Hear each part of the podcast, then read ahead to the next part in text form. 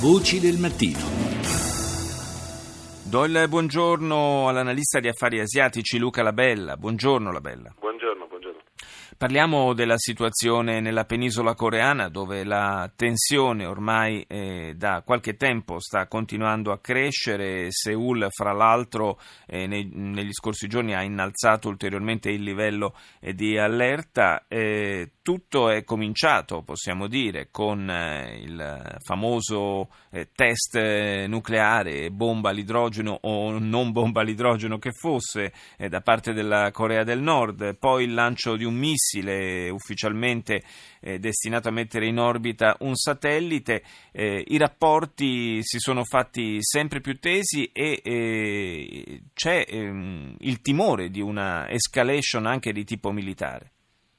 Ah, diciamo che eh, con i test eh, siamo, siamo, alle solite in un certo senso, questi test che eh, rappresentano un, un lento ma incrementale ma inesorabile progresso di Pyongyang nel suo cammino verso un deterrente nucleare credibile, ovvero una testata eh, atomica e una capacità missilistica a lungo raggio. Eh, tutto ciò mentre il regime in teoria è sottoposto a vari regimi di sanzioni che dovrebbero impedire esattamente questo, ma che infatti no, non lo fanno. Eh, bisogna ribadire una cosa, siamo ancora lontani anni da un deterrente nucleare maturo, eh, una vera e propria capacità balistica in grado di colpire il territorio continentale degli Stati Uniti, ma è evidente che questi, questi moti perpetui eh, scanditi da provocazioni, reazioni del Sud, stasi e poi ulteriori colpi di mano ed escalation hanno fatto altro che consegnare a Pyongyang la capacità di proseguire per la sua strada mentre hanno cauterizzato ogni canale concreto di dialogo con un regime che troppo spesso viene sottovalutato e, deriso. Siamo eh, un'altra volta ai ferri corti, esattamente come eravamo nel, nella fase eh, precedente diciamo, di, di, crisi e al di là delle ragioni spicciole per cui le tempistiche o degli ordini eh, dei missili testati, in realtà eh, abbiamo, dal punto di vista politico non ci sono elementi di novità. Mm. Le reazioni di Seoul, la chiusura di Kaesong, il taglio delle linee di comunicazione da parte del nord che paradossalmente vengono sempre tagliate periodicamente nella crisi coreana proprio quando in teoria servono di più,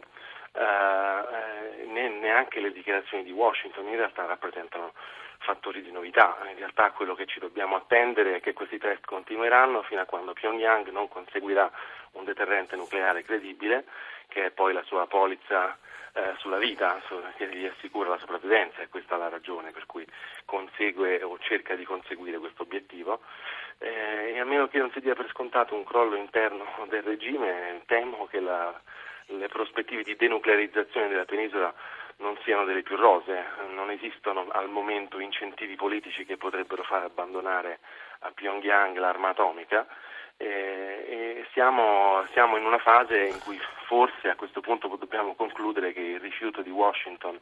eh, sotto più amministrazioni, quella Obama e quella precedente, di dialogare con Pyongyang in maniera concreta sì. siano diventati essi stessi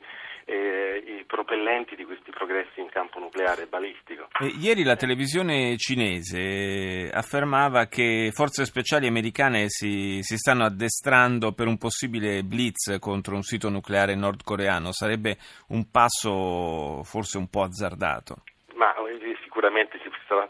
ci saranno delle contingenze in campo per questo tipo di eh, per questo tipo di, di, azione, sicuramente non sono soltanto americane, saranno, eh, saranno, sarebbe un'operazione congiunta con le forze di Seoul, ma eh, non, non, la guerra in questo momento non interessa a nessuno perché costerebbe chiaramente migliaia di vite umane anche da parte del sud sarebbe un suicidio uh, di massa tipo Lemming da parte dei nordcoreani, ma è evidente che questi, questo, questo, moto perpetuo, questi giri di valzer uh, costanti uh, sulla penisola lasciano sempre lo spazio ad un errore di calcolo che poi dopo può sfociare in una guerra che nessuno vuole, né, né Washington, né Seoul, né Pyongyang, né Pechino. Eh, e quindi chiaramente